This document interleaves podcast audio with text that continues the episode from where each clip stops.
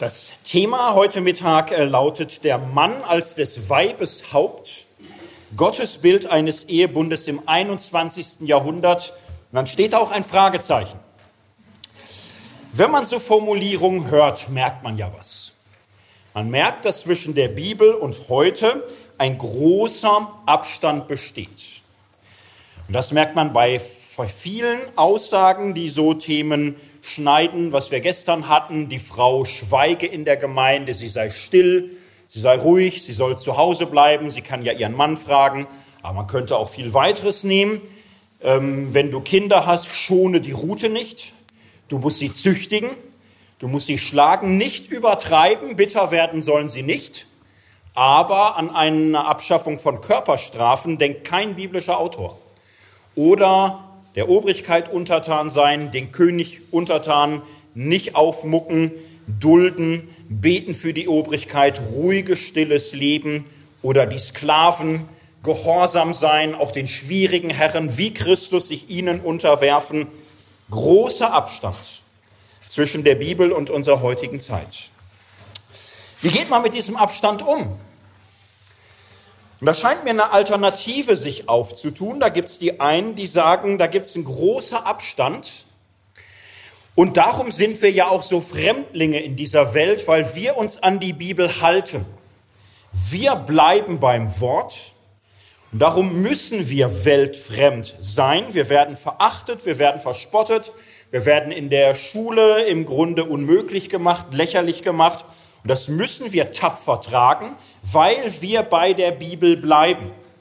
Wenn da ein Abstand zwischen Bibel und heutiger Welt ist, dann ist das umso schlimmer für die heutige Welt, aber wir wissen, auf welche Seite wir gehören. Und dann gibt es die andere Alternative, die sagt, ja, da ist ein riesiger Abstand zwischen der Bibel und dem heutigen Leben, darum lese ich die Bibel auch gar nicht mehr. Was soll ich mit so einem Buch anfangen? Wo es Körperstrafen in der Erziehung wie selbstverständlich gibt, wo Todesstrafe unhinterfragt wird, wo fremde Völker, Völkergruppen ausgerottet werden, bis hin zu Frauen und Kinder, wo sich Männer mehrere Frauen nehmen können. Was soll ich mit so einem Buch anfangen? Wenn ich die Menschenrechte gut kenne und dann die Bibel lese, muss ich nicht so viel hundert Seiten schaffen, um zu merken, passt nicht. Und das scheint für viele eine Alternative zu sein. Entweder ich bleibe bei der Bibel, dann ist die heutige Welt auf einem totalen Irrweg, oder ich stehe so auf einem modernen Standpunkt, Menschenrechte, Demokratie, die Würde eines jeden Einzelnen, dann ist die Bibel ein antikes Buch, was mir heute in unseren Fragen nicht mehr hilft. Für viele scheint das die Alternative zu sein und das halte ich für eine Katastrophe für fatal, für total unglücklich, dass viele nur in dieser Alternative denken können, entweder bei der Bibel, dann gute Nacht, du schnöde Welt, oder moderner Mensch, dann brauche ich die Bibel nicht mehr. Und da braucht es schlicht einen dritten Weg, gern auch einen vierten, fünften, sechsten, was wir so finden. Aber diese Alternative ist katastrophal. Die meisten Theologieprofessoren dieser Welt arbeiten sich an dieser unglückseligen Alternative ab. Und die allermeisten haben eine klare Auffassung, was das größere Problem ist, die größte Herausforderung. Natürlich die Menschen, die sagen, die Bibel brauche ich gar nicht mehr, weil sie überhaupt nicht mehr zu unserer heutigen Welt passt. Und das ist die Aufgabe, die die allermeisten Theologen für sich sehen, wie kann ich Brücken bauen, dass die Bibel verständlich wird? Wie kann ich Menschen, die heute leben, heute denken, heutiges Bildungsniveau durch ihre schulische Laufbahn haben, wie kann ich denen die Bibel erschließen? Dass sie die Bibel erfahren können als ein Buch voller Leben, voller Kraft, voller Trost, voller Ermutigung, voller Befreiung, voller ähm, Zurüstung in schwierigen Lagen, voller Verheißung, voller Glück.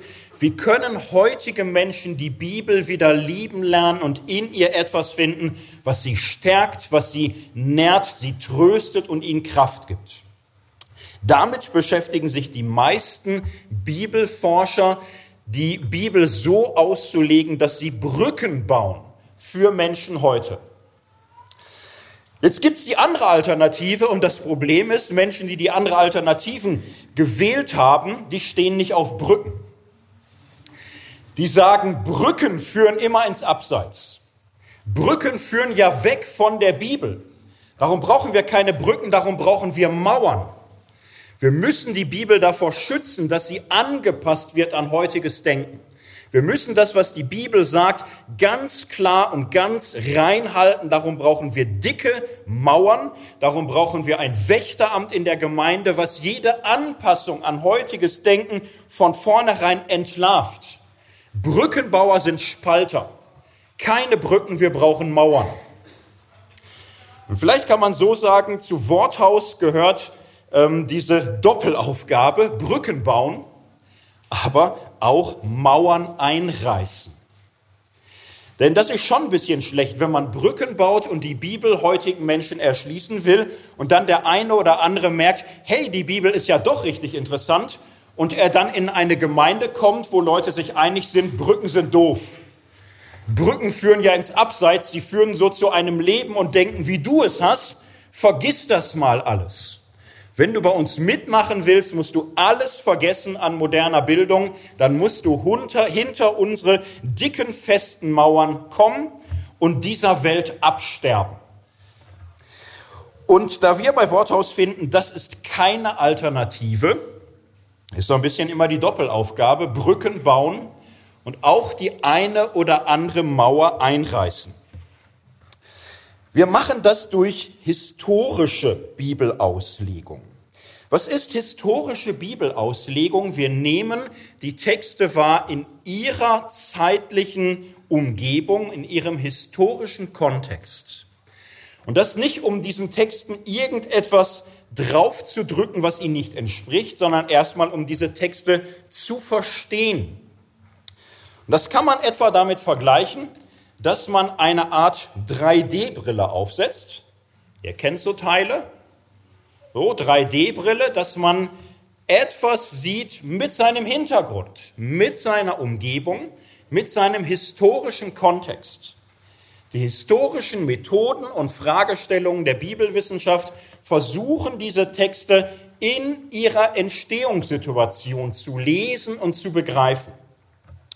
Jetzt gibt es manche, die sagen, ha, aber wenn du so eine Brille trägst, sieht man doch im Grunde schon, dann liest du doch nicht mehr das Wort, dann trägst du doch da irgendwas Komisches, irgendwas Modernes, Fremdartiges ran. Nein, es ist umgekehrt. Man guckt ja auch nicht im Kino auf einmal Filme mit 3D-Brillen, um da irgendwelche Geheimnisse drin zu sehen, sondern man guckt Filme in 3D mit 3D-Brille. Weil man auf einmal merkt, bestimmte Filme sehen komisch aus, wenn man sie einfach so anguckt. Und wenn man bestimmte Filme mit einer Brille anschaut, sieht man, oho, aha, darum waren gerade die Farben so komisch. Jetzt sehe ich wirklich das, was mir da gezeigt werden soll. Und so wie 3D-Brillen nötig sind für 3D-Filme, so sind historische Fragen und Methoden notwendig zum Verständnis historischer Texte. Was passiert, wenn man historische Texte unhistorisch liest. Ein Beispiel mal dafür. Ihr kennt vielleicht die Geschichte beim Apostel Paulus, wo er da mit dem Schleier Dinge erklärt. Das wird einen ganzen Vormittag füllen, dieses Kapitel auszulegen. Aber ihr habt vielleicht eine dunkle Erinnerung, dass Paulus so in Korinth merkt, da gibt's Frauen, die mit unbedecktem Haupt prophetisch reden und beten. Und da sagt Paulus, das geht so nicht. Eine solche Frau schändet sich selbst, das ist unmöglich, das darf sie nicht. Sie braucht ein, eine Macht auf ihrem Haupt, sie muss mit bedecktem Haupt beten. Und da gibt's Christinnen, die das für sich so übernommen haben, wenn sie in die Gemeinde gehen, wenn sie beten, dann haben sie so ein Schleierchen und das setzen sie sich auf. So. Und dann, wenn sie die Gemeinde verlassen, nehmen sie das Schleierchen wieder runter. Kennt ihr so Leute noch? Gibt es das noch oder ist das inzwischen verschwunden? Gibt es, glaube ich, noch. Ne? Das existiert. Das ist irgendwie zu traurig eigentlich, um da was Kritisches oder gar Lustiges zuzusagen. Weil das das Ergebnis ist, wenn man historische Texte unhistorisch liest. Was passiert denn, wenn man sich das anschaut, diesen Text mit 3D-Brille? Also mit seinem historischen Hintergrund. Dann sieht man auf einmal, dass Paulus nicht will, dass Frauen in die Gemeinde kommen und dann zum Beten und zum Gottesdienst sich einen Schleier umstülpen, den sie nach dem Gottesdienst wieder wegtun. Das steht da gar nicht. Auf einmal sieht man, Paulus will, dass diese Frauen ähm, nicht zum Beten und Predigen den Schleier abtun. Darum geht's. Du sollst den Schleier nicht abtun. Das war das Problem, dass Frauen ganz normal mit Schleier gekommen sind und dann glaubten, im Gottesdienst könnten sie wie die Männer barhäuptig beten. Denn in der Antike war es völlig normal, dass die Frau ein Schleier trug. Immer. Guckt euch Statuen an von antiken Frauen. Ihr seht da irgendwas auf dem Kopf drauf. Sie hat diesen Schleier als Zeichen, dass sie eine verheiratete Frau ist. Die Frauen, die mit offenem Haar herumliefen, waren erkennbar als käuflich oder verfügbar. Es war eine klare Zeichensprache. Sie hat keinen Schleier auf dem Kopf, nichts, keine Macht. Sie steht nicht unter irgendeinem Mann. Sie ist verfügbar. Und darum legt Paulus Wert darauf, in der Gemeinde nicht den Schleier abtun, auflassen. Was würde Paulus sagen, wenn man ihn einfach hier so herbeamen würde und sagen, guck dir mal die Frau da an. Die kommt mit ihren offenen Haaren oder wie auch immer, so und in der Gemeinde tut sie auf einmal ein Schleier auf, wenn die Geschwister da sind und danach tut sie ihn wieder ab. Apostel Paulus konnte ein cholerischer Mann werden. Ich glaube, der wird böse werden. Und wird sagen, was für eine Heuchlerin. Also unmöglich. Wenn sie nicht gesehen wird von ihren Glaubensgeschwistern, läuft sie rum, schamlos, barhäuptig. Und dann, wenn sie zu den lieben Geschwistern kommt, dann tut sie, als wäre alles in Ordnung und trägt das Häubchen und nimmt es wieder ab. Was für eine Heuchelei, die kaufe ich mir. Und wir müssten dazwischen springen und sagen, lieber Bruder Paulus, beruhige dich. Es ist ganz anders. Es ist eine ganz, ganz liebe Schwester. Sie hängt an deinem Lippen. Sie versucht einfach nur total treu zu sein bei dem, was du schreibst. Sie ist halt in einer Gemeinde, wo 3D-Billen verboten sind. Das ist ihr einziges Problem. Es ist eine wunderbare Schwester, aber man hat ihr irgendwie beigebogen, blick niemals durch 3D-Billen, also blick niemals historisch auf einen historischen Text. Und darum hat sie es einfach missverstanden. Ist aber keine Heuchlerin, keine Schlimme, ist einfach ein armes, irregeführtes Schwesterchen im Herrn Jesus. 3D-Brillen, historischer Blick haben nicht die Absicht, die Texte irgendwie zu verfälschen oder zu verdrehen, sondern wirklich zu lesen, was da gemeint ist. Das ist das Erste, was Bibelforscher machen. Oft auch das, womit man sich am meisten abarbeitet. Die zweite Frage ist natürlich, was bedeutet das für heute? Und das ist nicht so eine leichte Frage. Ne? Was bedeutet das denn für heute? Schleier, ja oder nein? Auch sehr, sehr viele konservative, auch extrem konservative Bibelforscher sagen heute inzwischen, das mit dem Schleier ähm, passt heute echt nicht mehr so gut. Weil ohne Schleier wird man halt doch nicht in der Öffentlichkeit für käuflich oder schamlos gehalten. Im Gegenteil, ihr wisst alle, wofür man gehalten wird, wenn man als Frau heute mit Schleier rumläuft. Und ob da ganz bibeltreue Schwestern für gehalten worden werden wollen, ist die Frage. Eher nicht. nicht? So hast auch ganz bibeltreue Brüder inzwischen ihren Glaubensschwestern sagen, das mit dem Schleier ist mehr oder weniger damals so die antike Kultur.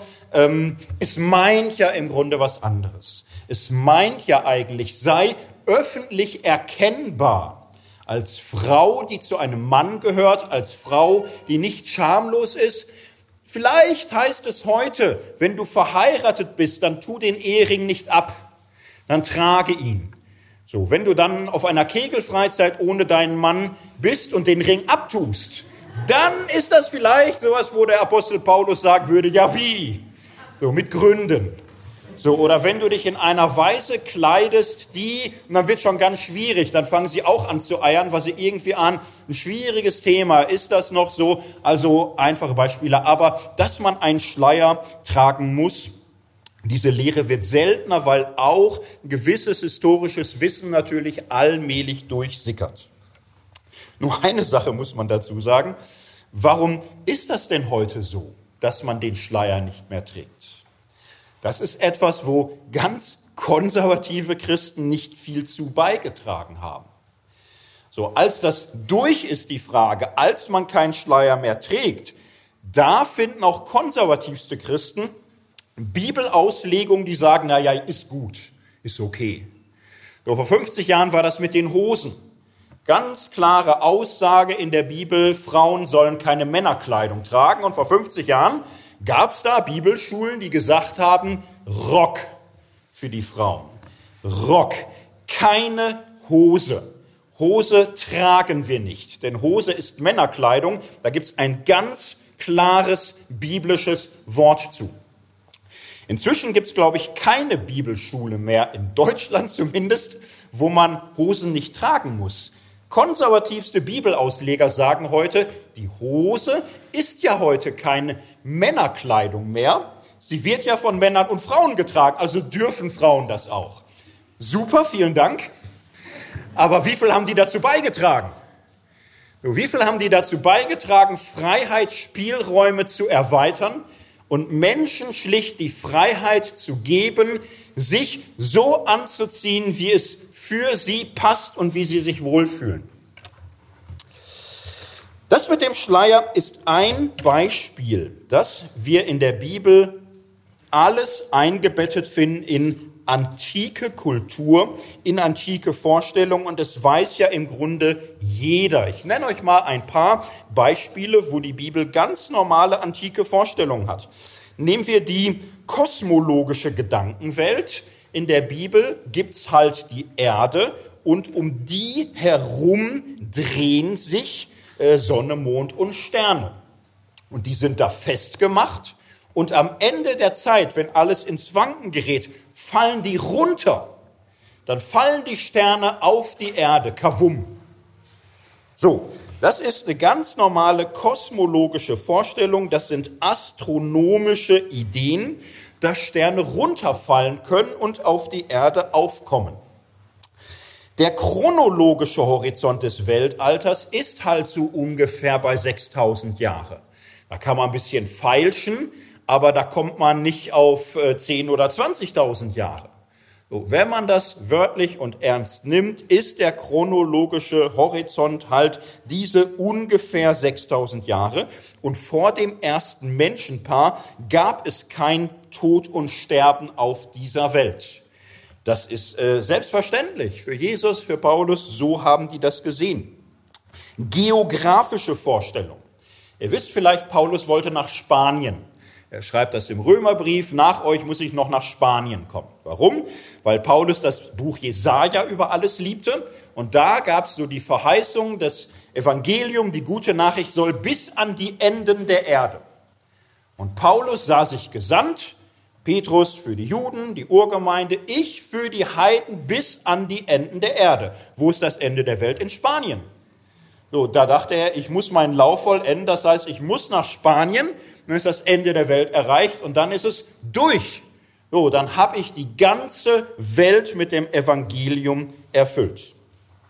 Biologische Vorstellung. Jesus sagt in einem Gleichnis, das Senfkorn ist das kleinste Korn, was es gibt. Und dann sagt er da ganz heilige Dinge über große Bäume und Vögel und so weiter zu. Ähm, es gibt Orchideenkörner, die sind viel, viel kleiner ist die spannende Frage, was ging in Jesu Kopf vor, als er das sagte? Ging in seinem Kopf vor, ich weiß, es gibt Orchideenkörner, die sind viel kleiner. Leider sind diese Gegenden noch nicht entdeckt. Das ist noch ein bisschen hin. Und ähm, was denken die nochmal? Senfkorn denken die. Okay, Senfkorn. Kann man sich so vorstellen. Ich empfehle es nicht. Das Wahrscheinlichste ist, Jesus war davon überzeugt, was Kleineres als Senfkorn gibt es nicht. Jetzt können wir noch weitermachen von Hasen, die Wiederkäuer sind und so weiter. Die Ideen von Flora und Fauna, von der Welt, Geografie, Chronologie, Astronomie, Kosmologie, das sind die Vorstellungen damals. Jeder weiß das. Das Interessante ist, Menschen setzen hier an verschiedenen Stellen Schnitt an. Gibt bestimmte Dinge, da kämpft keiner mehr für. Also das mit Amerika, das ist praktisch wahr. Da haben viele gemerkt, hinter Spanien geht's weiter. Und auch diese ganze Kreis- und Kugelförmigkeit der Welt, da gibt's richtig feste Gründe für. So, und hochmissionarische Christen fliegen sehr viel. Da sagen die, das ist völlig okay. Und auch, dass das mit der Erde und der Sonne eine echte komplizierte Kiste ist, dass wir uns hier drehen und die Sonne sich irgendwie auch bewegt, aber nicht um die Erde herum, das spricht auch extrem viel für inzwischen. So. Und dann machen die sich das irgendwie passend und sagen, na ja, der Josua sagt zwar, Sonne steh still, aber äh, der Heilige Geist, der alles viel besser wusste, hat hier im Grunde überhaupt nicht äh, astronomisch reden wollen. Er hat im Grunde nur die Beobachterperspektive der Menschen ernst genommen. In Wirklichkeit hat Gott einfach die Erdrotation angehalten, so, und danach ging die Erde wieder weiter ihre Wege und irgendwie passt das dann alles zueinander. So, das sind Punkte, wo alle, die ich kenne oder die es vielleicht gibt, sagen würden, irgendwie müssen wir damit klarkommen. Mit Adam und Eva wird schon schwieriger. Da gibt's viele, die sagen, nee, an der Stelle kämpfe ich. Wenn die weg sind, wenn die nicht so existiert haben, wie wir hier gerade sitzen, dann, woher weiß ich, dass es Jesus gab? Woher weiß ich, dass es diese Welt gibt, dass wir nicht alle in der Matrix stecken? Also gab es Adam und Eva. Und als Adam den Tieren Namen gab, hat er auch gesagt, dich nenne ich Tyrannosaurus Rex, weil du so böse und königlich mich anguckst. So, das muss irgendwie dann passen und in der Arche, da wird's richtig schwierig, ehrlich gesagt. Aber das ist dann eine andere Frage, da kann man sich auch was überlegen. Also da gibt's Christen, die sagen würden, da kämpfe ich. Nur, warum kämpfen die da? Warum an der Stelle, wenn viele andere Punkte, Biologie, Geografie, Chronologie, größte Mühe machen? Denn die, die sagen, Urgeschichte, Schöpfung ist doch historisch, geschichtlich, mit den Jahren merken sie auch, das ist ganz, ganz, ganz schwierig.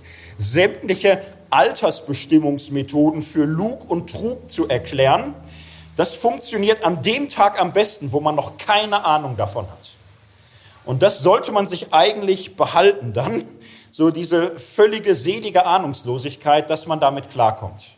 Wenn man ein bisschen auch nur in der Schule anfängt schon aufzupassen, im Erdkundeunterricht und Biologieunterricht und viele gefährliche Fächer, eine Halbwertzeit, Zerfall von Stoffen, Chemie, ganz viele gefährliche Fächer.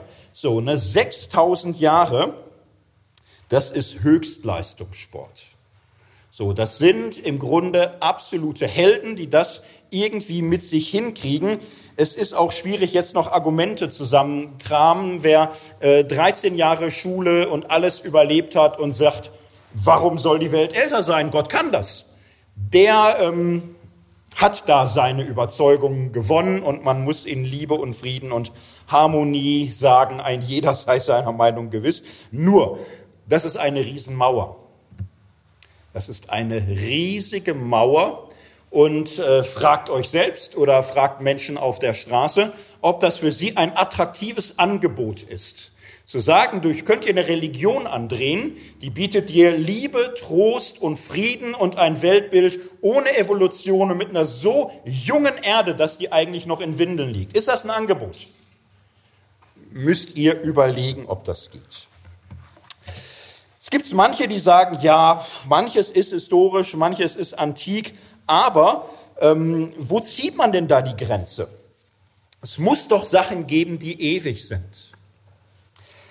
Da würde ich sagen, die Wahrheit ist, es ist alles historisch. Alles, was in der Bibel steht, ist insofern zeitbezogen, bedingt durch antike Sprache, durch antike Kultur, durch antike Vorstellungen. Das gilt für die heiligsten Aussagen des Glaubens. Das Grundbekenntnis des Christentums war, Jesus ist der Herr. Sag das mal einem Grundschüler. Ich habe den Glauben, dass Jesus der Herr ist. Er wird fragen, der Herr Müller oder der Herr Meier? Der kennt keinen Herrn mehr. Wir leben nicht mehr in einer Welt, wo es Herrschaft gibt. Es gibt Autorität, die durch Demokratie, durch Wahl, durch Verwaltung, durch Leistung legitimiert ist. Aber absolute Herrschaft gibt's nicht mehr. Das musst du erklären. Wir müssen unser Grundbekenntnis erläutern. Es versteht sich nicht mehr von selbst. Wenn du in der Mittelstufe Unterricht machst und sagst, liebe deinen Nächsten wie dich selbst, ist das höchste Gebot neben du sollst Gott lieben. Und dann gibt's kluge agnostische Schüler, die sagen, was ist das denn für ein Käse? Man kann Liebe doch nicht befehlen. Oh, wenn ich jemanden nicht liebe, da kannst du doch nicht sagen, du sollst aber. Ist doch keine Liebe. Liebe funktioniert einfach so, die stellt sich ein.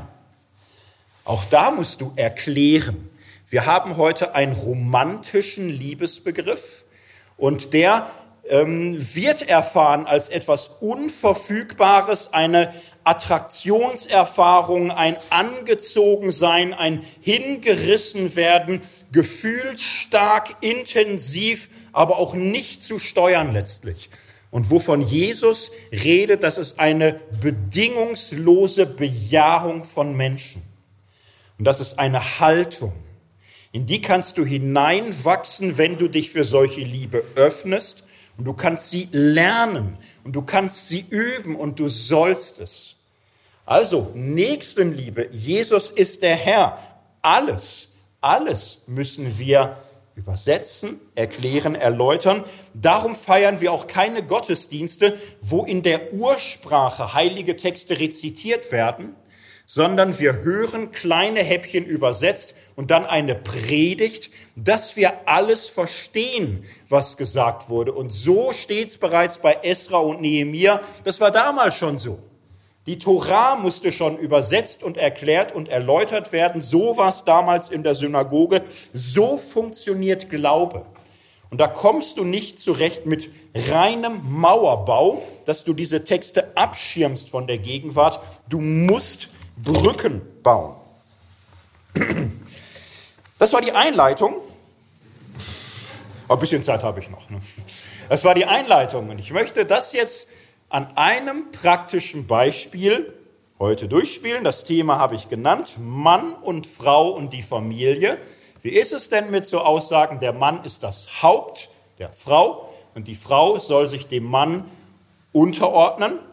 Ihr merkt, ich werde da jetzt keine Mauer drum bauen und zehnmal lautstark betonen, und so war es und so ist es und so wird es sein in Ewigkeit. Amen. Sondern ich werde mich jetzt hier als Brückenbauer versuchen, als Pontifex, der das heute liest, der dabei immer wieder eine Brille aufsetzt und sagt, wie war es damals? Wie haben die das damals gehört? Und wie können wir das heute hören und verstehen? Ich lese dafür erstmal ähm, aus dem Epheserbrief einen kleinen Textabschnitt, auch hier nur ähm, der Hinweis, die Mehrheit der heutigen Bibelforscher glaubt, dass das ein Text ist, der nicht direkt vom Apostel Paulus stammt, sondern der etwas später ist.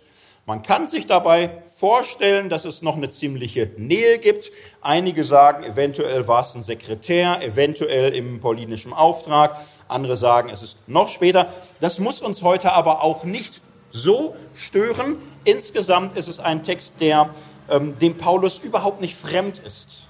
So, der sehr gut reinpasst, der sehr gut anschließt für Epheser und Kolosserbrief, ist das nicht so eine überragend wichtige Frage, zumindest nicht für das, was wir mit dem Text heute vorhaben. Epheser 5, die Verse 21 bis 33 lese ich. Ordnet euch einander unter in der Furcht Christi. Ihr Frauen ordnet euch euren Männer unter wie dem Herrn. Denn der Mann ist das Haupt der Frau, wie auch Christus das Haupt der Gemeinde ist, die er als sein Leib erlöst hat. Aber wie nun die Gemeinde sich Christus unterordnet, so sollen sich auch die Frauen ihren Männern unterordnen in allen Dingen.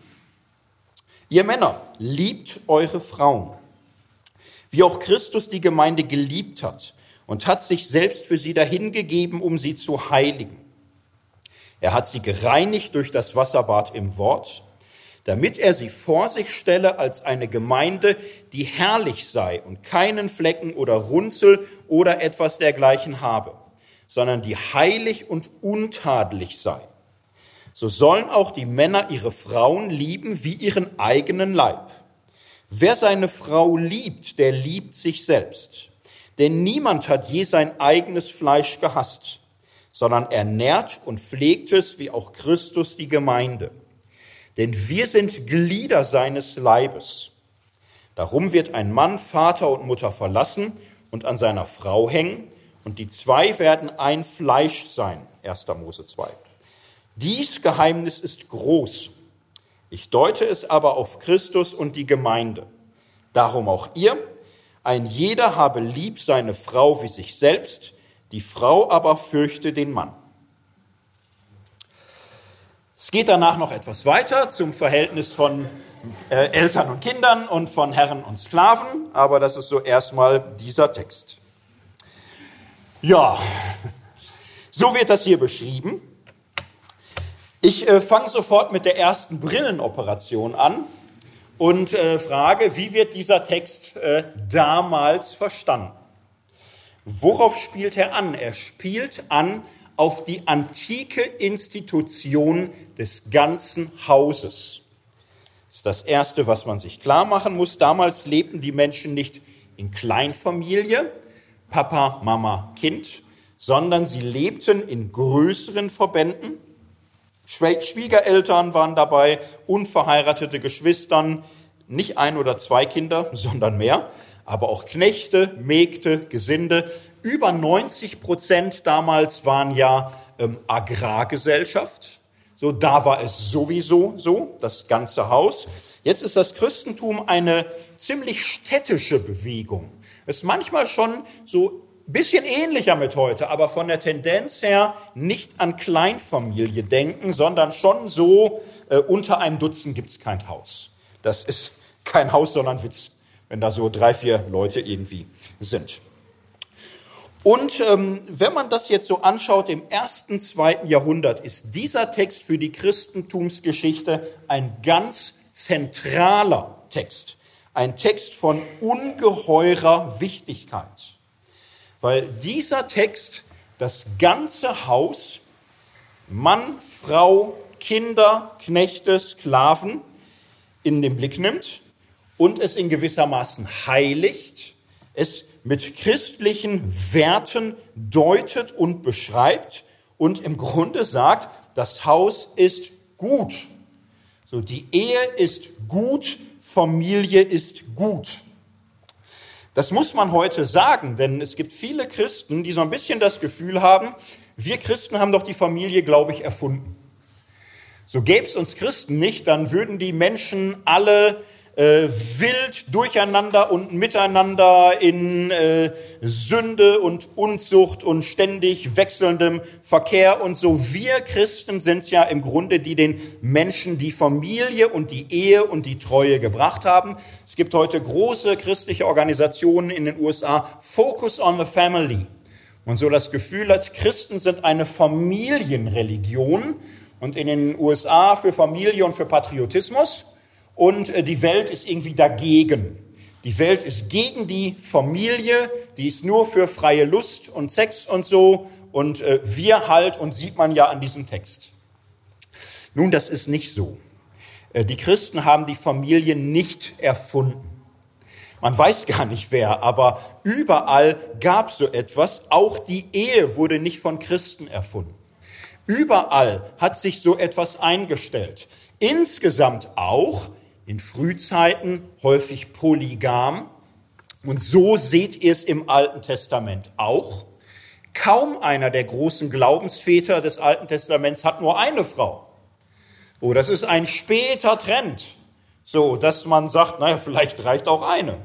So ein später Trend. Und dieser späte Trend setzt sich aber auch in vielen anderen Kulturen durch. Das äh, Christentum wie das Judentum sind nicht der große Ausreißer der Kulturgeschichte. Sie sind eigentlich eingepasst in Menschheitsentwicklungen. Das frühe Christentum setzt ganz andere Schwerpunkte. Jesus war, man muss das mal so hart sagen, kein Family Man. Er lebt als Kind mit seinen Eltern und wird auch gesagt, er war ihnen untertan und so. Und das ist schon das Positivste, was man über sein Familienleben sagen kann. Der hat einfach nicht geheiratet.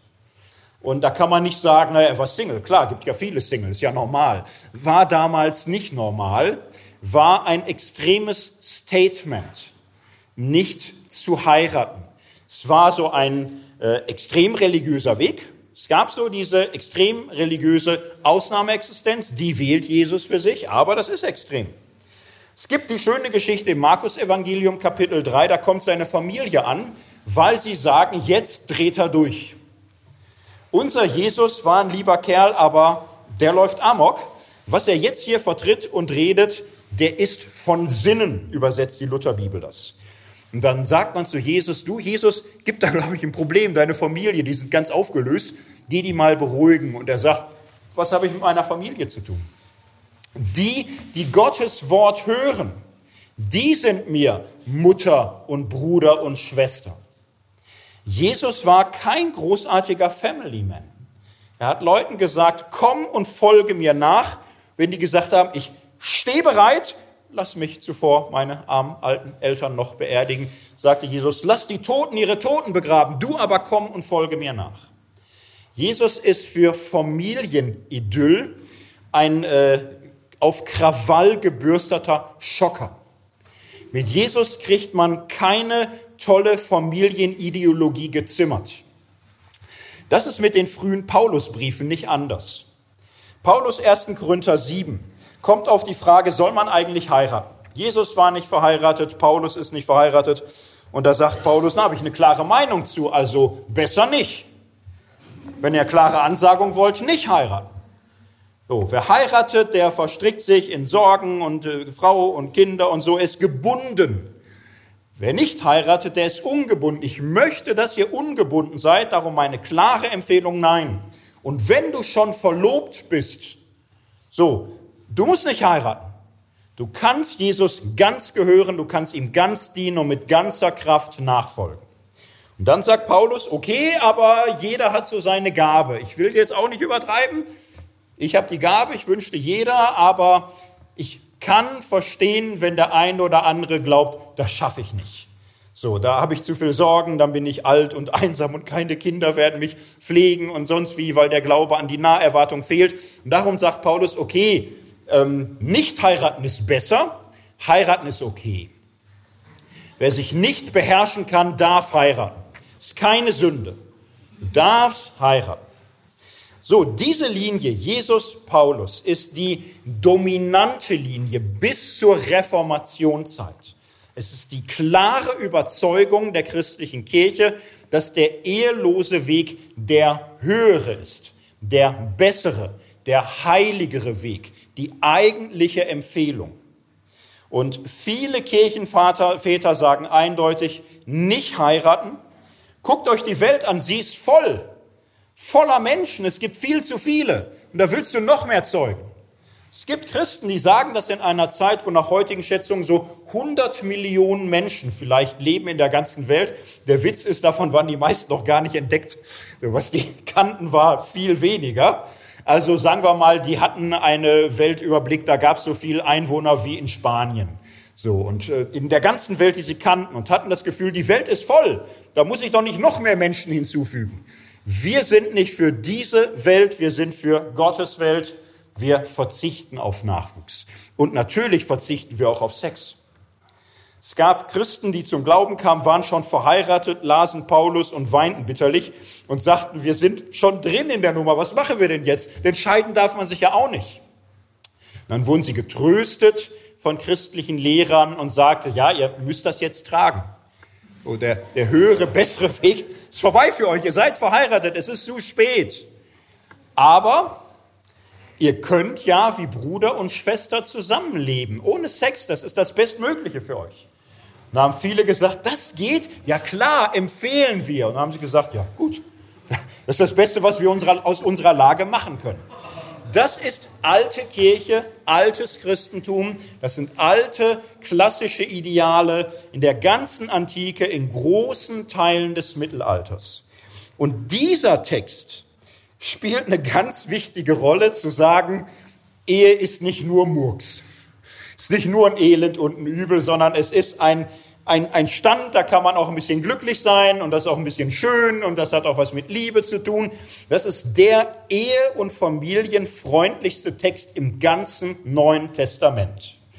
Ohne diesen Text wären wir auch eine Religion, aber eine bisschen komische, vor der ich ehrlich gesagt Angst hätte. Und äh, diesem Text verdanken wir es, dass überhaupt so Ehe, Familie, Kinder, dass man irgendwie sagt, ist halt schon schön.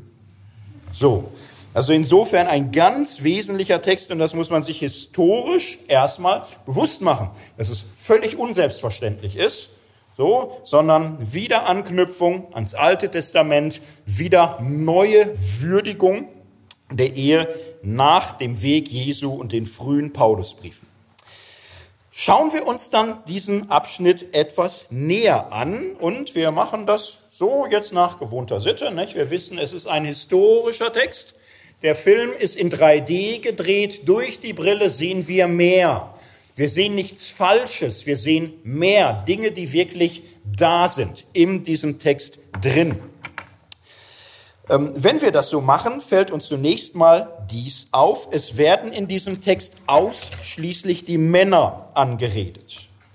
Jetzt möchte man sagen, nee, stimmt ja gar nicht.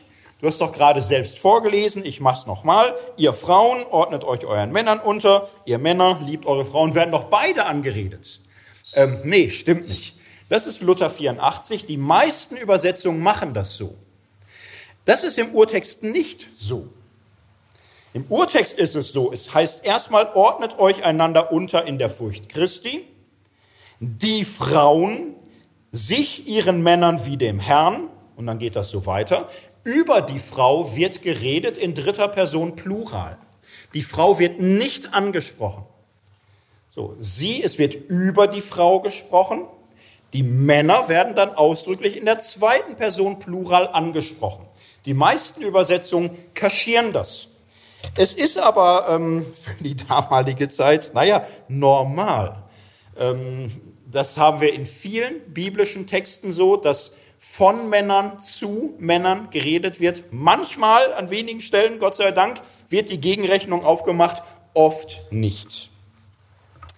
Es geht um die Männer und dann die Verteilung ist ja auffällig. Erst heißt die Überschrift über alles, ordnet euch einander unter und dann im Detail, ihr Frauen, ordnet euch unter. Fertig. Und dann die Männer, zehn Verse. Und dann ganz am Ende, darum, ein jeder habe lieb seine Frau wie sich selbst, die Frau aber fürchte den Mann. Fertig. Ähm, das kann man als Schieflage empfinden. Und da ähm, würde ich auch ermutigen, ähm, empfinde das als Schieflage, äh, gebe dem Gefühl, es ist ungerecht, dass das so schlecht verteilt ist, nicht äh, frühzeitig Zunder und äh, dämpfe es und sage, so darfst du nicht denken, es ist ein Apostel, der Heilige Geist hat es so gewollt, dass es genau so klingt. Ähm, das ist antik normal. Paulus schreibt als Mann für Männer, die sind ihm ungefähr vor Augen, ähm, Frauenleben, Frauenperspektive, Frauenwahrnehmung ist etwas wenig Bekanntes, etwas, was sehr, sehr im Hintergrund steht in der ganzen Antike. Das ist das Erste, was man hier mal wahrnehmen muss. Auch natürlich die Aufforderung selbst von den Männern werden Handlungen erwartet. Sie sollen lieben, sich hingeben, nähren und pflegen. Die Männer sind Handlungssubjekte. Von den Frauen werden Haltungen erwartet. Sie sind nicht Handlungssubjekte, sondern sie sollen die Haltung der Unterordnung und der Furcht einnehmen. Aber Handlungssubjekte werden sie hier nicht. Das Zweite, was uns hier auffällt, Die soziale Ordnung, die hier vor Augen geführt wird, ist durchweg hierarchisch. Es wird das Verhältnis von Mann und Frau beschrieben, von Eltern und Kindern, von Herren und Sklaven. Und jedes Mal gibt es ein Oben und ein Unten. Jedes Mal gibt es jemand, der das Sagen hat und jemand, der gehorcht. Das ist die grundsätzliche Ordnung in all diesen Texten. Und mit unserer schönen Brille sehen wir, dass das für keinen antiken Leser ein Anstoß gewesen wäre. Das ist für die normal. Diese antike Hausordnung ist nicht typisch paulinisch, nicht typisch biblisch, kein geheimes Offenbarungswissen, sondern so ist das Haus in der Antike. Da gibt es ein Oben und ein Unten, da gibt es Befehl und Gehorsam, Über- und Unterordnung. Es ist Normalität. Diese Normalität wird hier nicht offenbart, erfunden, erstmalig überhaupt als Premiere oder Uraufführung vorgestellt, sondern im Grunde ist es eine Art Kulturzitat. So verhält es sich, so ist die Ordnung, die ihr kennt. Und dann wird diese hierarchische Ordnung mit einem Bild verbunden, dem Bild, dass der Mann das Haupt der Frau sei, so wie Christus das Haupt der Gemeinde ist und so wie die Gemeinde sich Christus in allem unterordnet, weil er ihr Herr ist, soll die Frau sich dem Mann in allem, heißt es, unterordnen, weil auch er ihr Herr ist. All das, was dazu gesagt wird, ist antik, ist selbstverständlich, ist normale Kultur. Das mit dem Haupt ist ein Bild, was Paulus hier verwendet, um das Verhältnis Mann-Frau und Gemeinde Christus miteinander zu verbinden. Jetzt ist die spannende Frage, was heißt denn Haupt? Was ist das für ein Bild? Was bedeutet es? Denn auch ganz konservative Christen haben manchmal so ein kleines Unbehagen, wenn sie ihren Frauen oder ihren Töchtern ein bisschen erklären wollen, wieder, wie wir Christen so leben. Und dann wird sowas vorgelesen, manchmal ja auch gern zur Hochzeit. Und dann sehen auch ganz gläubige Christen manchmal irritierte Blicke und möchten das erklären und sagen, na ja, eigentlich ist das ganz liebevoll gemeint.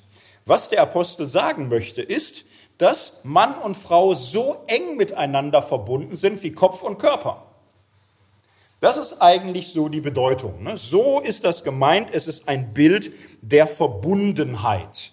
Na ja, und der Mann ist in gewisser Hinsicht oben, aber das ist jetzt nicht, dass er besser ist, sondern das soll er ja als liebevolle Verantwortung ausleben und das ist überhaupt nicht schlechter als die Frau, die in hingebender Hilfestellung und Fürsorge sich zusammenbringt und das ist im Grunde so ähnlich wie linke Hand, rechte Hand, das gehört zusammen, ist halt ein Bild der Verbundenheit. Ich freue mich, wenn konservative Auslegungen das so machen. Ich habe eine ganze Reihe Bücher, ältere und neuere, gelesen. Es ist mir oft aufgefallen, dass man so versucht, es so zu drehen, dass man die Chance hat, als Mensch von heute nicht gleich tot umzufallen, nach den ersten Erläuterungen dazu. Muss jetzt aber leider dazu sagen, ähm, wenn wir unsere böse Brille aufsetzen, das haut so nicht hin. Das wäre ja schön, so, aber dafür hat Paulus andere Bilder entwickelt. Das Bild vom Leib, wo alles miteinander verbunden ist, der hatte andere Bilder dafür drauf. Das mit dem Haupt ist ein ziemlich eindeutiges Bild. Und man kann Bilder auch nicht so gut gegen die normal eingeführte Bedeutung verwenden.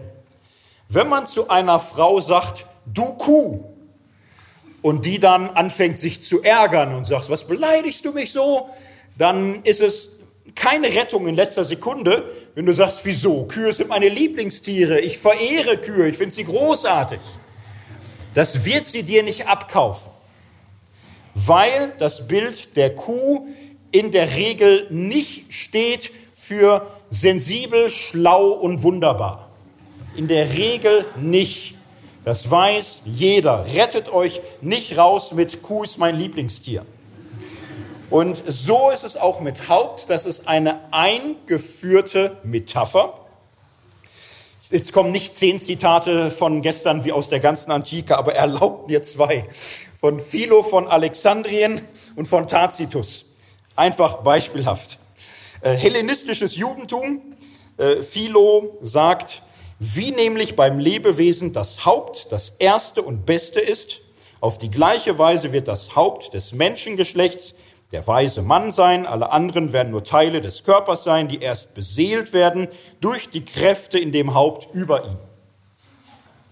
So, mehr Macht, mehr Autorität, besser, Vorrang.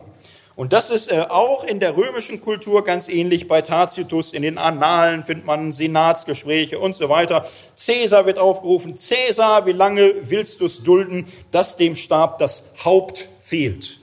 Gemeint ist jetzt nicht jemand, der sagt, ich bin mit meinem Volk so verbunden wie, was weiß ich, äh, linker und rechter Finger Harmonie. Nein, es geht um einen Herrscher, um einen Imperator, um einen Führer, um einen, der sagt, so ja, so nein.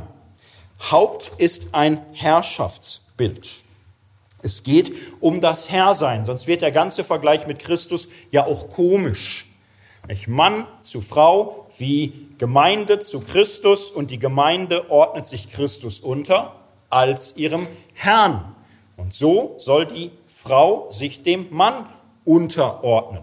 Und so wie es am Anfang heißt, ordnet euch einander unter in der Furcht Christi, Furcht im Sinne von Gottes Furcht, heißt es am Ende, der Mann liebe die Frau, die Frau fürchte den Mann. Die meisten Übersetzungen schreiben da übrigens Ehre, weil sie gleich schon merken, das mit dem Fürchten kommt noch weniger gut. Aber da steht fürchten, ist in diesem Sinne gemeint wie Gottesfurcht. Man kann ruhig sagen ehrfürchtig. So, du Frau, habe Ehrfurcht vor deinem Mann. So, aber das ist dann schon absolut wörtlich so, das ist gemeint. Es geht nicht darum, respektiere ihn. So, so wie man äh, in, in jeder Gang sagt, Respekt. So. Es, es geht schon um mehr. So, nicht so einfach Respekt. So, ne? so, fürchte, Ehrfurcht, also es ist etwas, wo dieses Gefälle drin ist. All das, was ich bisher gesagt habe, hat vielleicht nicht jedem Spaß gemacht. Das war bis jetzt das ganze Antike, äh, was wir hier sehen, was so gemeint ist, was hierarchisch gemeint ist, was herrschaftlich gemeint ist und was man da auch nicht einfach so rausoperieren kann. Jetzt muss man aber sehen, das ist ja nicht die ganze Geschichte. Paulus macht mit dem, was wir bis jetzt hatten, dann doch etwas sehr Interessantes. Alles bisherige war nicht typisch Paulus, nicht typisch biblisch, es war typisch antik. Und es wird hier einfach beschrieben, wie es ist. Und dann kommen aber sehr typisch paulinische, biblische Akzentsetzung. Das erste natürlich sofort am Anfang, Bevor Paulus das ganze antike Haus durch alle Etagen hindurch verfolgt, sagt er, ordnet euch einander unter. Und das ist jetzt extrem. Das liest man so mit heutigen Augen wie, na, ist ja das Mindeste. Aber für die antike Zeit ist das ein extremer Ausreißer. Wenn du das mit so einer Brille anschaust, dann ist das im Grunde so der Pfeil, der fast deine Nase trifft. Das springt raus aus dem Bild. Das ist nicht so das normale Antike, was du so erwarten würdest und was Tacitus und Sueton und Plutarch und Plinius und Musonius und all die sagen würden. Nein, das ist extrem auffällig, dass hier jemand sagt, ordnet euch einander unter und dann über Männer und Frauen, Eltern und Kinder, Herren und Sklaven redet.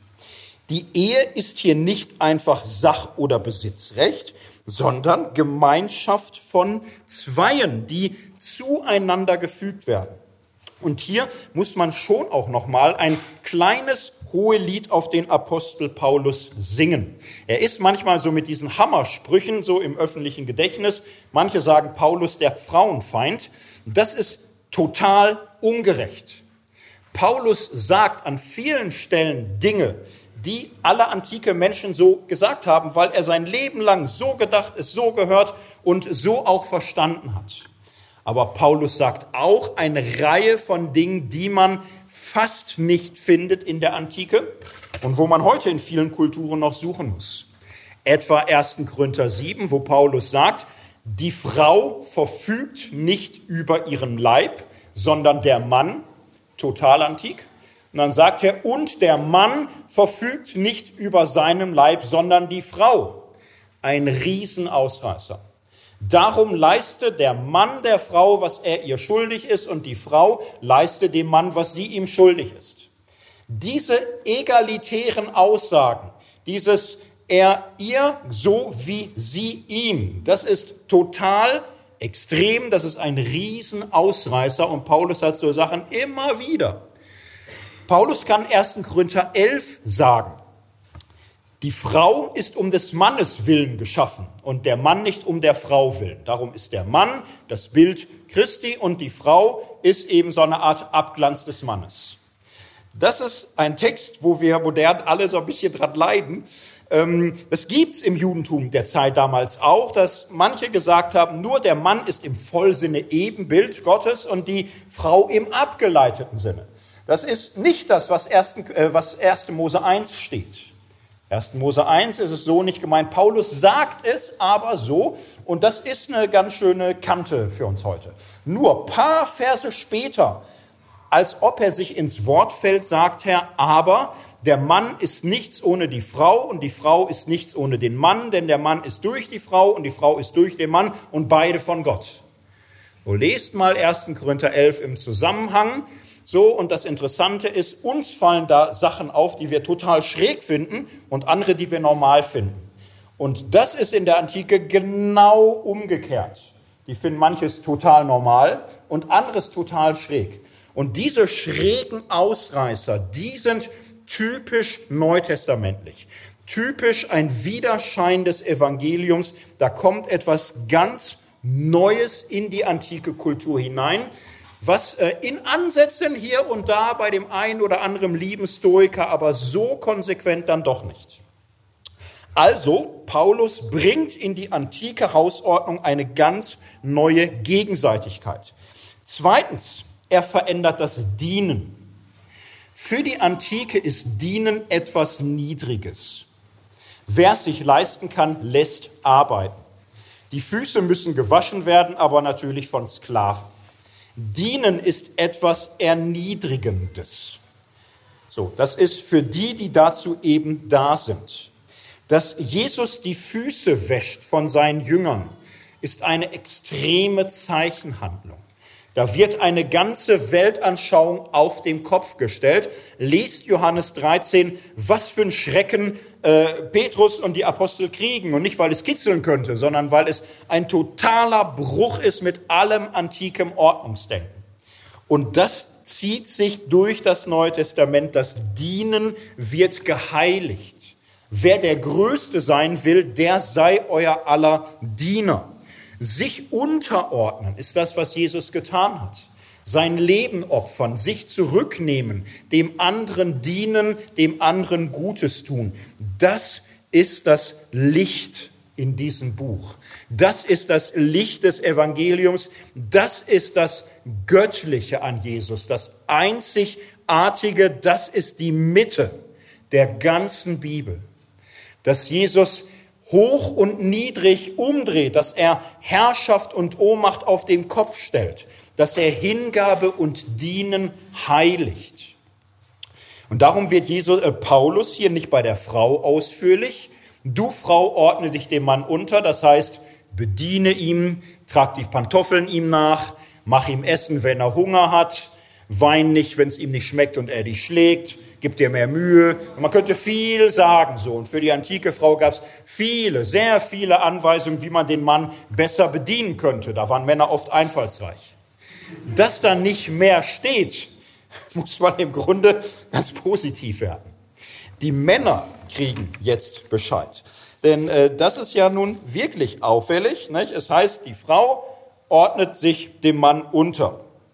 Dann müsste es ja weitergehen und du Mann, übernimm Führung und Verantwortung und bleib ein anständiger Kerl dabei. So, das wäre ja die logische Komplementarität. Du ordne dich unter und du übernimm weise, liebevolle Führung. Unzählige christliche Bücher machen das heute so. Die merken es nicht. Die denken, das ist christliches Familienbild. Der Mann als Haupt, die Frau als Hilfe. So, sie merken es nicht, dass es hier von Paulus nicht so gemacht wird, sondern ihr Männer liebt.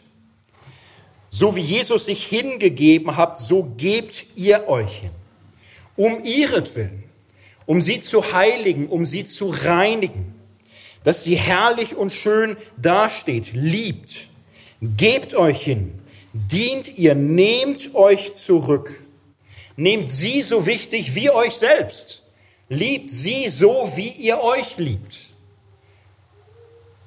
Das ist ähm, das Revolutionäre, auch Unfassbare, was Paulus mit diesem Text macht. Und was er hier im Grunde macht, ist Anwendung christlicher Ethik, tut nichts aus Eigennutz, in Demut achte einer den anderen höher als sich selbst. So beschreibt das Paulus für alle Christen. Und das wendet er auf die Ehe an und sagt es den Männern. In Demut achte einer den anderen höher als sich selbst. Und es gibt keine positive Aufnahme des Herrschaftsgedankens. Das ist die Revolution. Das Hauptsein wird genannt und dann bleibt es in der Luft hängen. Keine Haupttätigkeit wird erwähnt, kein Führen, kein Leiten, kein Befehlen, kein Herrschen, nichts, sondern Liebe, Hingabe und Dienst. Wie können wir dieses Gesamtbild deuten? Ein Gesamtbild, wo manches typisch antik ist und manches sehr speziell christlich. Jetzt noch mal ein bisschen Mauern einreißen. Es gibt konservative Deutungen, die versuchen das so und sagen, der Apostel Paulus in seiner Weisheit hat hier eine Wesensverschiedenheit von Mann und Frau vor Augen, die ganz wichtig ist und das bräuchten wir heute alles ganz unbedingt. Haupt und Hilfe, das sind so die Wesenseigenschaften von Mann und Frau. Ist gar nicht abwertend gemeint. Ähm, es ist im Grunde genial von Paulus, dass er jedem seine eigene Versuchlichkeit vor Augen führt und jedem das befiehlt, was besonders wichtig ist. Den Frauen sagt er im Grunde, ihr dürft eure armen Männer nicht verachten. Die Männer sind doch ein armes, schwaches Geschlecht, darum müsst ihr sie bestätigen, ihr müsst sie ermutigen, ihr müsst sie anerkennen, ihr müsst sie respektieren. Das ist die Hilfe, die ihr euren Männern leisten könnt. Stärkt ihnen den Rücken, sagt ihnen, wie toll ihr sie findet, dass sie tolle Kerle sind, dass sie Großartiges für euch tun. Wenn ihr die Männer stark macht, so dann erfüllt ihr euren schöpfungsgemäßen Auftrag. Die armen, verunsicherten Männer, die brauchen das, dass sie geehrt und respektiert werden. Wenn ihr an den rummäkelt und rumkritisiert und nörgelt oh, so, dann, dann werden das arme Würmer, dann werden die auch irgendwie, dann motzen sie, dann werden sie stoffelig, hören nicht auf, am Computer rumzuspielen und oh, seid ihr schuld, weil ihr sie nicht genug geehrt und gestärkt und respektiert habt. Und ihr Männer, ihr sollt lieben, das heißt, ihr sollt, die Frauen, das sind so Gefühlstierchen.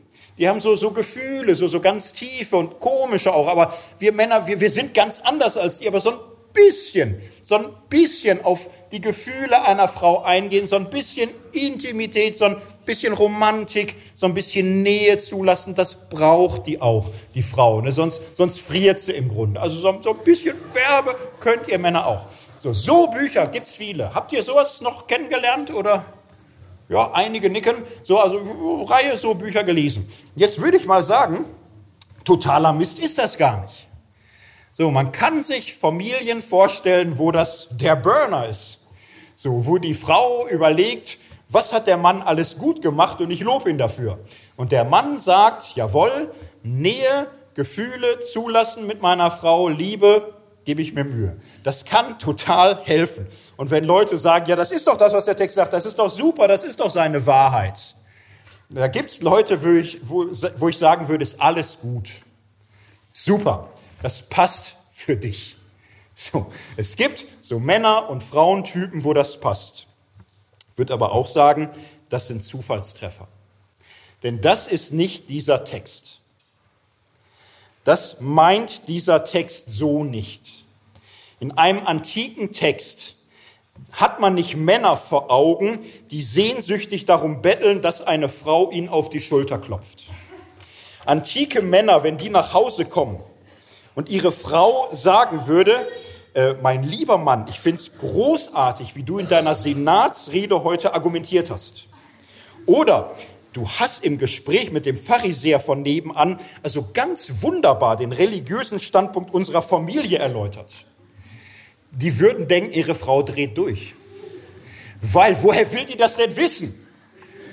Das, was ein Mann wirklich tun muss, wenn ein Mann tun muss, was ein Mann tun muss, dann kann die Frau das gar nicht beurteilen weil die da keine Ahnung von hat. Ein Mann, ein antiker Mann blüht auf, wenn die Ältesten sagen, das war gut. So, wenn der Vater zum Sohn sagt, das war gut, dann blüht er auf. wenn seine Verlobte ihm sagt, hast du gut gemacht, sagt er, ja, ja, ja, ja. Was weißt du schon? Also, gute Idee. Man kann so Texte so verdrehen. Man kann mit falschen Auslegungen der einen oder anderen Ehe Gutes tun. Man ist dann aber nicht bei diesem Text. So, und mit den Frauen umgekehrt ist es ähnlich. Ich denke, wir müssen insgesamt ernster werden. Dieser Text spielt in der Antike und vieles daran ist typisch antik. Das ist die antike Ordnung des Hauses. Und wenn du die für verbindlich erklären willst, dann sei auch konsequent. Du kannst die antike Ordnung des Hauses nicht für verbindlich erklären, ohne auch den traditionellen Ständestaat und eine autoritäre Staatsform zu bejahen. Denn im Neuen Testament hängt das zusammen. Ehre, wem Ehre gebührt. Gebt dem Kaiser, was des Kaisers ist, ein jeder sei untertan der Obrigkeit. Diese Verse wurden in Europa jahrhundertelang benutzt, um jeden Gedanken an Demokratie und Gleichheit aller Menschen zu unterdrücken. Ähnlich die Ständegesellschaft. Ein jeder bleibe in der Berufung, in der er berufen wurde. Bist du als Sklave berufen, so sei Sklave und versuche nicht, frei zu kommen. Ihr Sklaven, gehorcht euren Herren mit Furcht und Zittern, auch dem Wunderlichen und dient ihnen wie den Herrn. Das ist der Zusammenhang dieses Textes. Die Obrigkeit ist über den Menschen, der Freie ist über den Sklaven, der Mann ist über der Frau. Und das ist Rosinenpickerei.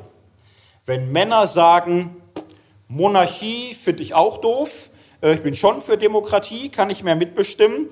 Ähm, Sklaverei muss ich kurz überlegen, aber nee, ich könnte selbst Sklave sein. Also nee, bin ich eigentlich auch nicht mehr für. Sklaverei gar nicht, schaffen wir auch ab. Aber der Mann als Haupt der Frau finde ich gut. Das ist eine Schöpfungsordnung. Das ist so eine ewige Ordnung, die Gott in seiner Weisheit gegeben hat und die müssen wir wahren. Dieser Begriff Schöpfungsordnung steht für das Gesamtpaket. Und in der gesamten frühen Neuzeit wurde an all diesen Fronten gekämpft. Da war es eine Schöpfungsordnung, dass Macht von oben ist, dass Autorität von Gott verliehen ist und dass nicht alle Gewalt vom Volk ausgeht. Das hielt man für Lästerei, für Ketzerei in der Kirche und im Staat. Macht ist von oben. Dass es Menschen gibt, die von Natur Sklaven ist, war Schöpfungsordnung. Das war eine natürliche Ordnung der Dinge. So stand es bei den griechischen Philosophen. So hat man es gesehen. Das war natürlich. Das war, hat man sich dran gewöhnt. Und so war es auch mit Mann und Frau. Herrschaft des Mannes über der Frau.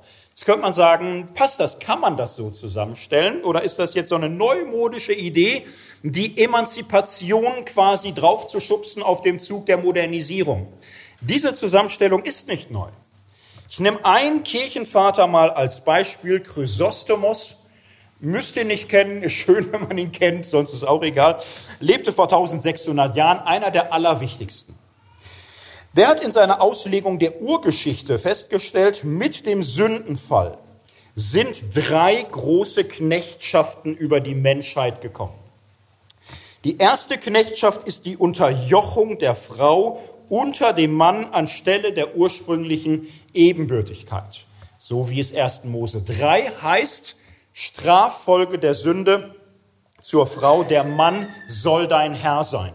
Das hat Chrysostomos damals schon so gelesen, ist eine der drei großen Knechtschaften. Die zweite war die Sklaverei, die Unterdrückung der unfreien Menschen durch die Freien. Und das dritte ist die Zwangsherrschaft der Mächtigen, die Unterdrückung der Armen und Ohnmächtigen durch die Reichen und durch den Staat. Und Chrysostomus sagte, Christus ist gekommen, um diesen drei großen Knechtschaften die Macht zu nehmen. Nicht in dem Sinne, dass wir jetzt eine Sozialrevolution machen, das alles abschaffen. Wir ähm, üben keine Gewalt aus, kein Zwang. Das ist nicht unser Weg. Wir verkünden das Evangelium von Jesus Christus. Aber in Christus sind diese drei Knechtschaften gewissermaßen bloßgestellt. Und wir versuchen in eine Richtung zu gehen, diese Knechtschaften abzuschleifen. Darum machte ähm, Chrysostomus so Vorschläge und sagte, man muss vielleicht auch mal Sklaven, denen es dreckig geht, freikaufen, ihnen eine Ausbildung geben. Man kann nicht sofort als freier Bürger leben. Also sie abkaufen, ihnen eine Ausbildung geben mit dem Ziel, sie irgendwann frei zu lassen. Oder wir müssen gegen Unterdrückung, gegen wirtschaftliche Ungerechtigkeit protestieren. Wir müssen als Kirche auch den Mächtigen ab und zu mal eine rote Karte zeigen. Leider, muss man sagen, ist Chrysostomus zum Thema Mann und Frau am wenigsten eingefallen. Wäre jetzt auch schön, da hätte ich gerne noch ein paar Zitate gebracht. Da ist aber leider vielen in der Christentumsgeschichte am wenigsten zu eingefallen. Nur die grundsätzliche Ausrichtung ist ganz eindeutig. Es ist eine der drei großen Knechtschaften. Und so empfehle ich diesen Text zu lesen so dass wir auf der einen Seite eine antike Situation haben, die beschrieben wird, wie sie ist. Und dann fällt ein christliches Licht auf diese antike Situation und gibt dem Leben in der Familie zwischen Mann und Frau, Eltern und Kindern, Freien und Sklaven eine neue Richtung, eine neue Perspektive. Und ich möchte an der Stelle ähm, grundsätzlich mal sagen, wie kann christliche Ethik funktionieren? Wie können wir von der Bibel her Leitlinien für unser Handeln gewinnen? Ich denke, eine Grundunterscheidung kennen viele. Viele kennen die Grundunterscheidung, es gibt Bibelgebote, die sind für einen bestimmten Einzelfall und andere nicht. Und die, die für einen Einzelfall sind, die sind halt für diesen Einzelfall verbindlich. Naja, und dann gibt es noch verbindlichere. Ähm, klar, der reiche Jüngling bekommt gesagt, geh hin und verkaufe alles, was du hast. Da sagen wir Einzelfall, ist nicht für alle verbindlich. So, und bei anderen Dingen sagen wir, das gilt für alle. Dies Schema ist schon Fortschritt. Man könnte selbst das nicht hinkriegen. Aber es ist zu wenig. Man braucht mindestens ein dreistufiges System. Und ganz kurz gefasst, ein dreistufiges System sieht so aus, die Bibel hat Anweisungen, Werte oder Vorbilder für ganz spezifische Einzelfälle. So, für eine bestimmte Situation ist das so nach dem Exil. Esra kommt nach Hause, lauter Mischehen, und er sagt, Zwangsscheidung für alle, löst das auf. Extremer Einzelfall. Oh, ne? Sehr schwierige Situation. Mischehen gibt's ja sonst in der Bibel. Das ganze Buch ruht handelt im Grunde von Mischehen. So, mit der Scheidung sagt Jesus noch was sehr Deutliches zu, aber Esra macht Zwangsscheidung für alle in einer ganz bestimmten extremen politischen Situation des Neustarts des Wortes Gottes. Also ein Beispiel extremer Einzelfall auf nichts zu übertragen. Dann gibt es viele allgemeine Regeln und Leitbilder und Vorbilder in der Bibel, die gelten allgemein Nehmen wir von Mose das Wort, wenn ein Mann sich von seiner Frau scheiden lassen möchte, um etwas Schändliches willen, gebe ihr einen Scheidebrief gut und aus. Das war allgemein verbindlich. Das haben alle so gelebt im orthodoxen Judentum, ja bis heute. So, nur der Mann kann sich scheiden lassen. Die Frau hat da keine Rechtsgleichheit. So, es war allgemein gemeint, teilweise bis heute. Jesus hebt das auf. Und sagt, das hat Mose geboten, um eures Herzens Härtigkeits willen. Von Anfang an war es nicht so und sagt, der eigentliche Sinn der Ehe äh, ist im, im Grunde nicht so, dass der Mann jederzeit seine Frau loswerden kann. Das ist eine Schieflage, eine Ungerechtigkeit. Durch Jesus wird deutlich, das war eine allgemeine Regel, aber sie ist in einem bestimmten kulturellen Kontext so gewesen. Sie ist auch nicht unumstößlich. Vieles in der Bibel bezieht sich auf eine bestimmte Situation. Dass die Sklaven ihren Herren gehorchen sollten, weil damals allgemein gemeint. Und es gibt gute Gründe daraus, keine ewige Ordnung zu machen. Und das ist das große Problem dieses Gedankens der Schöpfungsordnung. Das tut so, als gäbe es ewige Ordnung, unveränderliche äh, Raster, in die alles passen muss. Im Grunde gibt es in der Bibel nur einige wenige universale Prinzipien. Das wäre meine Dreiteilung. Einzelfallanweisung, allgemeine Regel und Ordnung und universale Prinzipien. Und das sind ganz wenige sicher dazugehört. Liebt einander, liebe deinen Nächsten wie dich selbst. Sicher dazugehört sei, ist, seid barmherzig, wie euer Vater im Himmel barmherzig ist. Sicher dazu gehört auch Gerechtigkeit.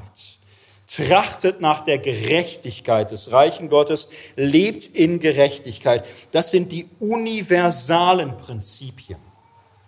Wenn ihr euch Epheser 5 anschaut, wir haben diesen Abschnitt über Mann und Frau. Das Kapitel beginnt erstmal mit universalen Regeln. Und die lauten, lebt in der Liebe, wie Christus euch geliebt hat. Und dann geht's weiter, lebt als Kinder des Lichts. Die Frucht des Lichts aber sind Güte, Gerechtigkeit und Wahrheit. Das, das ist christliche Ethik. Das sind Maßstäbe, das sind Leitlinien, die, soweit wir sehen können, für alle Zeit gelten. Wir müssen schon erklären, was ist Liebe, was ist Gerechtigkeit, was ist Güte. Also auch hier, wir müssen die Worte verstehen, wir müssen es erklären und erläutern. Das ist kleine Verschiebung zu heute, aber es sind universale Grundlinien. Und nach diesen universalen Grundlinien wendet Paulus das an auf das antike Haus. Und meine Deutung ist nun die, das antike Haus hat seine bestimmte Ordnung. Und das wird von Paulus nicht einfach gelöscht, wie auch. Soll er denn sagen, ihr lieben Christen lebt in einer parlamentarischen Demokratie ohne Sklaven mit Gleichberechtigung? Du kannst bei jeder Entwicklung immer nur den nächsten Schritt tun. Und Paulus geht hier den nächsten Schritt. In das antike Haus, wie es ist, zeichnet er die universalen Leitlinien ein. Liebe, Gerechtigkeit, Gegenseitigkeit. Wie gehen wir damit um? Wenn ihr an einer Tafel seht, 1,2,4,8, kann man verschieden damit umgehen. Man kann sagen, diese vier Zahlen verkünden die Botschaft, dass es nur vier Zahlen gibt und die höchste davon ist die acht. Wenn du ein bisschen nachdenkst, sagst du, ah nee, 16, 32, 64 weil du auf einmal verstehst, hier wird eine Richtung angedeutet, hier wird ein Prinzip sichtbar. Wenn du 1, 2, 4, 8 sagst, wird damit eine Entwicklungsrichtung beschrieben. Es geht weiter. Und 8 heißt nicht, 8 ist die höchste Zahl, die es gibt, sondern dann kommt 16, dann kommt 32. Dann gibt es manche, die sagen, ja, Moment mal, aber wenn wir Sachen weiterentwickeln, wo kommen wir dahin? Wir können das doch nicht immer weiter steigern. Ich weiß nicht, hättet ihr Angst vor einer Gesellschaft, in der Liebe und Gerechtigkeit immer weiter gesteigert werden? Hättet ihr Angst vor einer Ehe, wo die Liebe immer tiefer wird? Geht so, ne? Es gibt Dinge, die kann man unendlich steigern. Das Wesen Gottes, Liebe, Barmherzigkeit, Gerechtigkeit kannst du unendlich steigern. Das ist die Entwicklungsrichtung der Bibel und darum würde ich sagen, Paulus hat das antike Haus mit seinem Eins und Zwei und er sagt jetzt Vier und Acht. Und wenn wir Paulus treu sein wollen, dann können wir nicht sagen, und Schluss und aus, Herr mit einer Mauer. Dann müssen wir sagen 16, 32 und so weiter. Und ich deute nur an, wie ich mir das vorstelle. Wie lese ich diesen Text dann weiter? Ich lese diesen Text dann so. Ordnet euch einander unter. Liebt einander. Dient einander. Gebt euch füreinander hin, so wie Christus sich für euch hingegeben hat. Seid miteinander ein Bild der Liebe Christi für uns. Und ja, ich würde sagen, Paulus nimmt das Bild des Haupts und er versetzt es aber im Grunde durch das, was er damit macht, in ein künstliches Koma. Und zwar in ein solches, was irreversibel ist was Paulus mit dem Hauptgedanken gemacht hat. Sich aufopfern, sich erniedrigen, sich zurücknehmen, wie Christus sein Leben geben für die Frau. Daraus kannst du kein Patriarchat mehr machen. Dieses Haupt liegt in einem irreversiblen Koma. Und da würde ich sagen, lasst uns den Stecker ziehen.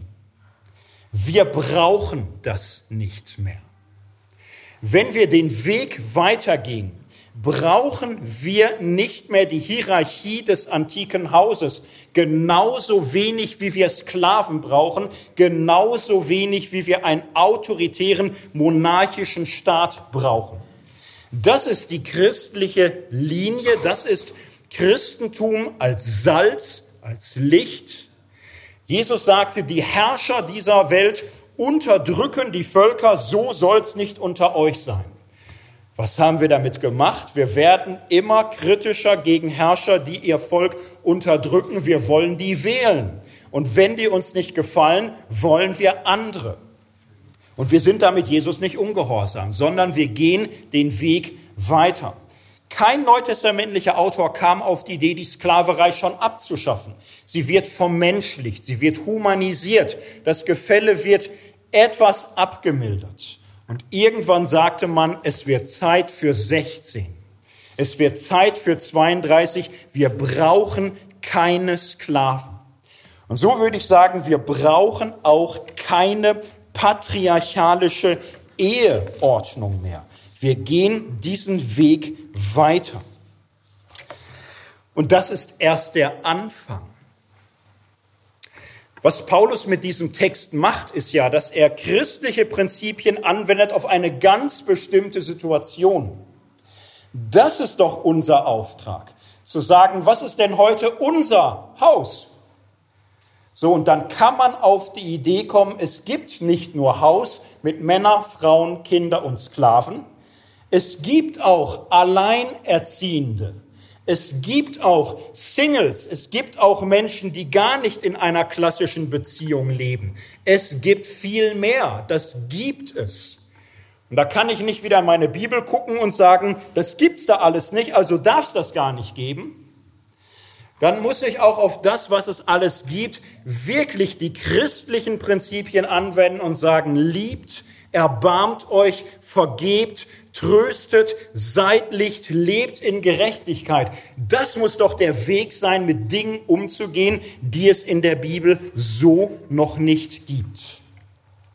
Ich möchte zum Abschluss kommen. Wer von euch kennt den Film Leben des Brian? Es sind doch noch einige. Schön.